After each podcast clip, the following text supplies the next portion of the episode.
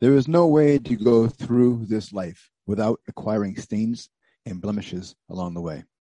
We fail. We fall. We act like fools. We see things we shouldn't see and say things we shouldn't say and think and do things that we should not think or do. How do we remove or transform these stains?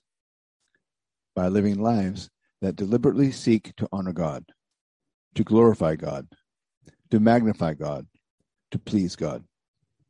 Let his character be seen by others in us.